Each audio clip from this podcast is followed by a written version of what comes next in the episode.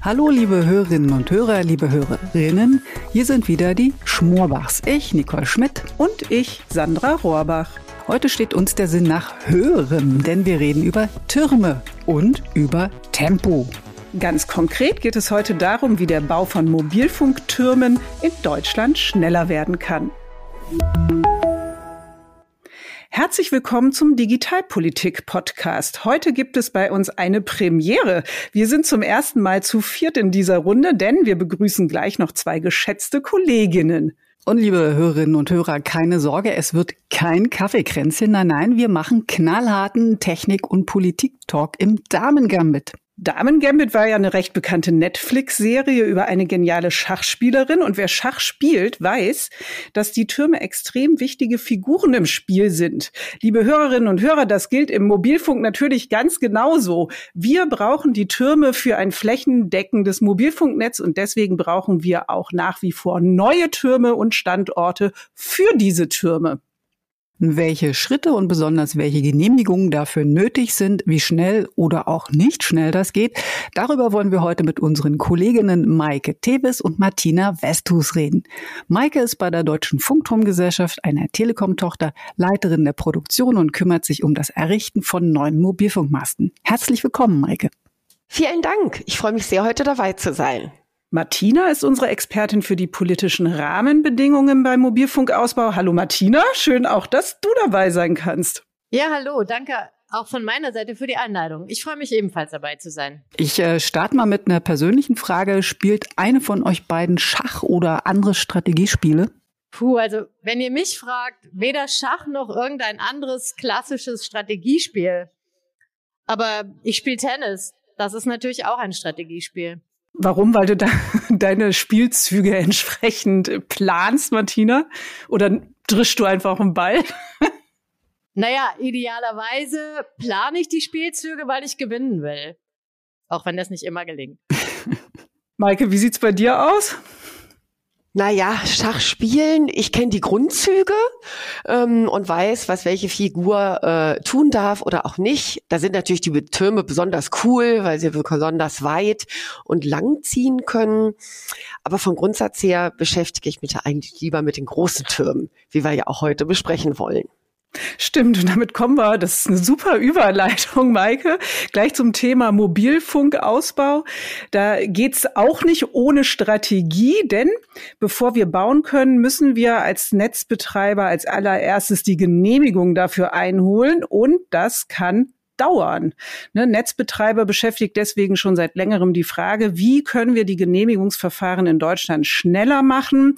Die Telekom will und muss viel bauen und auch die Bundesregierung hat sich das ja auf die Fahnen geschrieben, für flächendeckende Mobilfunk zu sorgen. Also warum bekommt das Thema jetzt so eine besondere Bedeutung nochmal, Martina? Ja, in der Tat, Sandra. Also zum einen haben wir uns als Telekom auch für die nächsten Jahre ein ambitioniertes Ausbauprogramm vorgenommen. Wir wollen auch weiterhin dem Anspruch gerecht werden, unseren Kunden das beste Netz zu bieten. Daneben kommen die Versorgungsauflagen aus der Frequenzauktion 2019, wonach wir eigentlich mehr oder weniger bundesweit ein gutes flächendeckendes Netz hinstellen müssen mit den anderen Netzbetreibern zusammen und insbesondere die Verkehrswege auch lückenlos versorgen müssen. Ähm, die neue Bundesregierung hat sich in der Tat flächendeckende Mobilfunkausbau auf die Fahnen geschrieben, Sandra, das hast du schon erwähnt. Daneben steht aber auch im Koalitionsvertrag, dass ähm, weiter entbürokratisiert werden soll, dass die Verwaltung digitalisiert werden soll und dass die Genehmigungsverfahren weiter beschleunigt werden sollen. Also eigentlich verfolgen wir hier viele gemeinsame Ziele. Und das stimmt uns optimistisch, dass es jetzt tatsächlich gelingen kann, den Ausbau der Mobilfunknetze weiter zu beschleunigen. Nun sind äh, schnell und langsam ja sehr relative Begriffe. Setzen wir sie doch mal ins Verhältnis äh, zum Bau eines Mobilfunkmasts. Ähm, Maike, du als Frau aus der Praxis, ähm, klär uns mal auf, von was für einer Zeitspanne reden wir denn für den Bau von so einem Mast? Ja, Martina hatte ja als ein Beispiel gerade schon die Versorgung von Verkehrswegen ähm, erwähnt. Das heißt, wir sind da sehr im Außenbereich, wie man sagt, unterwegs. Das heißt, jenseits zusammenhängender Bebauung. Und in solchen Fällen rechnen wir tatsächlich mit einer Gesamtprozesszeit von zwei bis drei Jahren. Das klingt lang, ja, und das ist es auch. Ne? Also natürlich sind wir in dieser ganzen Zeitspanne nicht kontinuierlich mit diesem einen Standort beschäftigt. Da kommen auch viele Wartezeiten dazu, die sich aufsummieren. Ein Beispiel ist äh, zu Anfang praktisch den Standort erstmal zu sichern. Ne? Wenn wir da bei einem potenziellen Vermieter angefragt haben, ob wir sein Grundstück für den Bau nutzen können, hat der natürlich auch erstmal eine Chance haben, sich zurückzumelden. Ähm, ein weiterer Punkt, ähm, über den wir heute intensiv sprechen wollen, ist dann aber auch tatsächlich das Einholen der Genehmigungen, wo sehr, sehr viel Zeit ähm, ins Land geht. Und ähm, was wir zunehmend auch in der letzten Zeit feststellen, ist dann die Stromanbindung für unseren Mast. Denn kein Mobilfunkmast funkt ohne die entsprechende Anbindung. Wenn das alles erledigt ist, ist der tatsächliche Bau dann tatsächlich so in etwa zwei Wochen erledigt. Ähm, aber die Zeit davor, äh, ist eben die, die uns umtreibt. Gut, dann gucken wir uns mal das Thema Genehmigung noch mal genauer an. Du sagst, allein dafür geht viel Zeit drauf. Was äh, konkret bedeutet das? Naja, im Durchschnitt ist das tatsächlich ein ganzes Jahr, also im äh, roundabout zwölf Monate, die es braucht, um alle ähm, notwendigen Genehmigungen einzuholen. Natürlich geht es auch mal schnell. Also Rekord liegt bei so knapp drei Monaten oder eben auf der anderen Seite haben wir auch schon mal mehr als, als drei Jahre ähm, äh, an der Stelle gearbeitet. Ähm, da gibt's eben sehr große Unterschiede regional und auch bezüglich des konkreten Falls. Maike, da muss ich gleich nochmal einhaken. Du sagst äh, zwölf Monate im Mittel oder sogar im Extremsfall noch deutlich länger. Jetzt mal äh, eine unbedarfte Laienfrage. Warum dauert das so lange? Also ich meine, Mobilfunkmasten sind ja total standardisierte Bauten. Da muss doch für die Genehmigung das Rad nicht jedes Mal neu erfunden werden, oder? Richtig, die Bauten selbst sind weitestgehend standardisiert, ähm, aber wenn wir uns hier im gerade dem schon erwähnten Außenbereich ähm, befinden, ähm, sind wir halt ab einer bestimmten Höhe immer genehmigungspflichtig. Und es liegt dann eben sehr an der konkreten Situation, welche Genehmigungen dort alles einzuholen sind. Ähm, da kann es sein, dass wir mit der unteren Naturschutzbehörde zu tun haben oder mit Forstbehörden oder auch einer Wasserschutzbehörde. Und so summieren sich die einzelnen Anträge ähm, dann über die Zeit tatsächlich auf. Ja, und in der Tat, unsere Bauten sind standardisiert, das habt ihr schon angesprochen. Aber wir kommen im föderalen System die ähm, Bau, das Baurecht, das ist nicht äh, standardisiert oder harmonisiert. Da gibt es durchaus unterschiedliche Anforderungen von Bundesland zu Bundesland. Ja, neben diesen unterschiedlichen Anforderungen ist es auch so, dass wir diesen Genehmigungsprozess heute noch als sehr, sehr ich sag mal, Papier- und Stempellastig ähm, erleben. Ähm, da werden wirklich noch äh, Papierberge äh, ausgetauscht über eine ganz normale Post. Ähm, auch hier äh, würden wir uns natürlich ein bisschen leichter tun, wenn wir einen höheren Digitalisierungsstand hätten. Das beginnt, ähm, ich sag mal, beispielsweise mit einer Online-Kennung, ähm, was jetzt schon häufiger mal bei unterschiedlichen Behörden der Fall ist, so dass man eben so ähnlich wie man es aus dem privaten Umfeld ja auch von Paketdiensten kennt, immer den Status verfolgen kann.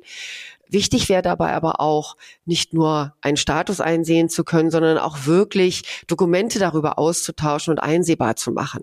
Da gibt es tolle Vorreiter, ähm, äh, wo solche Dinge auch schon funktionieren. Gerade in letzter Zeit ähm, nimmt das immer weiter zu. Das spart also wirklich nicht nur diesen einzelnen Weg mit der Post, sondern ähm, erlaubt eben auch eine viel schnellere Kommunikation mit der Behörde. Okay, wir halten an der Stelle schon mal fest, Digitalisierung der Genehmigungsverfahren wäre schon mal eine große Hilfe. Ähm, kommen wir noch mal auf das, was die Ampelkoalition in ihrem Koalitionsvertrag festgehalten hat. Da gibt es den Satz, ich äh, zitiere mal, wir sorgen für mehr Tempo beim Infrastrukturausbau durch schlanke digitale Antrags- und Genehmigungsverfahren. Ist denn jetzt die Hoffnung berechtigt, dass das teilweise sehr langwierigen Genehmigungsverfahren Beine macht? Darauf setzen wir ganz klar. Die Telekom hat zusammen mit anderen Unternehmen in ihrem Branchenverband Bitkom vor wenigen Wochen, Anfang Februar, konkrete Vorschläge veröffentlicht, wie eine Entbürokratisierung für unsere Baumaßnahmen aussehen könnte und wie der Ausbau von Fest- und Mobilfunknetzen beschleunigt werden kann. Und wichtig ist zunächst mal die fristgerechte Umsetzung des sogenannten Online-Zugangsgesetzes, das halt vorsieht, dass sämtliche Behördengänge bis Ende des Jahres online zugänglich sind, sodass wir dann mindestens unsere Bauanträge elektronisch einreichen können, also zum Beispiel per E-Mail. Damit könnten wir uns schon mal die Papierberge auf unserer Seite sparen. Leider sieht das momentan nicht so aus, als würde ähm, das gelingen bis Ende des Jahres, dass ähm, sämtliche Behörden einen solchen Online-Zugang ähm, eingerichtet haben werden. Das ist kein großes Geheimnis mehr. Das ist aber auch nur der erste Schritt. Maike hat schon gesagt, es gibt einzelne Behörden, die haben auch die Bearbeitung solcher Anträge dann behördenintern schon komplett ähm, elektronisiert, digitalisiert. Und das ermöglicht dann halt eben, wie man das aus dem Beispiel mit dem Paketdienst aus dem privaten Umfeld kennt, dass man eben als Antragsteller eben auch sehen kann, was der Bearbeitungsstand innerhalb der Behörde ist. Das wäre ähm, wünschenswert ähm, über dieses Online-Zugangsgesetz hinaus. Und wenn ich dann einmal die Verfahren digitalisiert habe, dann ermöglicht das halt auch viel einfacher eine Koordinierung zwischen verschiedenen Behörden, die ein und denselben Bauantrag prüfen und genehmigen müssen. Und idealerweise müssen wir dann als Unternehmen so einen Bauantrag nur noch an einer Stelle einreichen. Und ähm, diese Stelle würde den Antrag dann an die verschiedenen Behörden verteilen, die ihn prüfen müssen. Also so eine Art One-Stop-Shop für Genehmigungsanträge. Okay, das klingt so, als ob man damit wirklich mehr Tempo möglich machen kann. Ähm, das wäre also der Punkt Digitalisierung. Aber Martina, gibt es ähm, abseits dessen auch noch andere Ideen, wie Genehmigungen schneller werden können? Ja, ähm, ich muss noch mal kurz einhaken. Also die Digitalisierung ist total wichtig, weil sie beschleunigt erstmal die Prozesse. Aber sie ist darüber hinaus, wie gesagt, auch Enabler für so Dinge wie eine Koordinierung der Bauanträge zwischen verschiedenen Behörden und sie ermöglicht eben auch tatsächlich so eine Umsetzung so eines One-Stop-Shop-Prinzips. Das wäre, wie gesagt, auch sehr wichtig. Ähm, bevor ich jetzt zu weiteren konkreten Vorschlägen für Genehmigungsverfahren komme, möchte ich noch einen Punkt ansprechen, der den Ausbau der Mobilfunknetze insgesamt auch sehr beschleunigen kann. Und das wäre eine umfängliche Transparenz über öffentliche Liegenschaften, die wir als ähm, Standorte für Mobilfunkmasten nutzen können. Und sowas natürlich idealerweise auch in digitaler Form. Das ist jetzt gesetzlich verankert, dass das kommen wird. Ja, und darauf warten wir. Daneben gibt es in der Tat viele konkrete Vorschläge von unserem Branchenverband, wie das Baurecht weiter vereinfacht werden kann, welches im Übrigen im Wesentlichen Ländersache ist. Um da ein Beispiel zu nennen, es gibt Abstandsflächenregelungen. Die machen im Innenbereich in den Städten Sinn, dass ich nicht bis an meine Grundstücksgrenze direkt dran etwas bauen darf und damit das Nachbargrundstück beschatte. Im Außenbereich sind diese Abstandsflächenregelungen aber ein zusätzliches Hindernis. Die erschweren uns zusätzlich ähm, Grund, Grundstücke zu finden, vermietbereite Grundstückseigentümer zu finden. Es ist ohnehin schon schwierig und durch die Abstandsflächenregelung wird es dann noch schwieriger. Okay, Martina, vielleicht hast du ein Beispiel. Ne? Auf dem Land müssen wir ja viel bauen und wollen das ja auch. Ähm, wie, wie stellt sich das denn da dar? Also die Abstandsfläche, die ich einhalten muss im Außenbereich, die richtet sich nach der Höhe des Masten. Und Masten mit einer Höhe von 50 Metern sind keine Seltenheit. Und dann ist es oftmals so, dass die, die, der Abstand zur Grundstücksgrenze mindestens genauso groß sein muss wie die Höhe des Masten, also 50 Meter. Und ähm, damit steht dann so ein Mast mitten auf einer Wiese oder auf einem Acker ähm, und das erschwert halt die Suche nach vermietbereiten ähm, Grundstückseigentümern zusätzlich. Und das, obwohl ja eigentlich das Nachbargrundstück gar nicht beeinträchtigt würde, wenn ich den Mast ähm, unter Einhaltung eines Mindestabstands von drei Meter wie üblich eine Grenze setze. Also das wäre schön, wenn das möglich würde. Und einige Länder haben das auch schon ermöglicht. Das zeigt also, es geht. Andere Länder sollten dem Beispiel möglichst folgen. Also das heißt, um das nochmal äh, darzustellen, der Bauer will nicht mit seinem Mähdrescher um einen Masten herumfahren müssen mitten auf dem Feld, sondern er möchte diesen Masten am Rand seines Feldes haben, damit es einfach leichter für ihn ist, äh, seinen Acker auch zu bearbeiten. Ja, zum Beispiel. Und wir glauben, und das zeigen ja die Länder, die das auch umgesetzt haben, ja, ähm, dass dadurch das Nachbargrundstück nicht beeinträchtigt wird, weil da in der Regel eben auch niemand wohnt. Maike, ich muss mal kurz äh, zurückspringen. Du hattest am Anfang äh, explizit das Thema Strom und Stromanbindung äh, betont. Gibt es einen Grund, warum du das so nach vorne stellst? Ist das hier jetzt besonders schwierig, kitzlig im Moment? Ähm, hol mal aus und erzähl mal aus deiner deinen Alltagsleiden, von deinen Alltagsleiden. Ja, Alltagsleiden ist eine schöne Formulierung. Ähm, ja, tatsächlich ähm, ist das ein Effekt, den wir so seit circa, ich sag mal, anderthalb, zwei Jahren erleben. Ähm, es ist ja nicht neu, dass äh, Mobilfunk auch eine Stromversorgung benötigt. Das ist natürlich nicht neu. Aber was ich meine, ist, ist ein Effekt, dass wir unheimlich lange darauf warten, dass der zuständige Verteilnetzbetreiber uns einerseits erstmal eine Rückmeldung gibt, ähm, wenn wir eben anfragen, ne, hier äh, bräuchte ein neuer Mobilfunkstandort auch Strom und nachdem wir dann das Angebot erhalten und auch angenommen haben, dann auch tatsächlich Stromanbindung realisiert. Das hat sicherlich auch mit diesem Effekt zu tun, ähm, den wir ja hier schon häufig erwähnt haben, dass wir jetzt viel im Außenbereich unterwegs sind.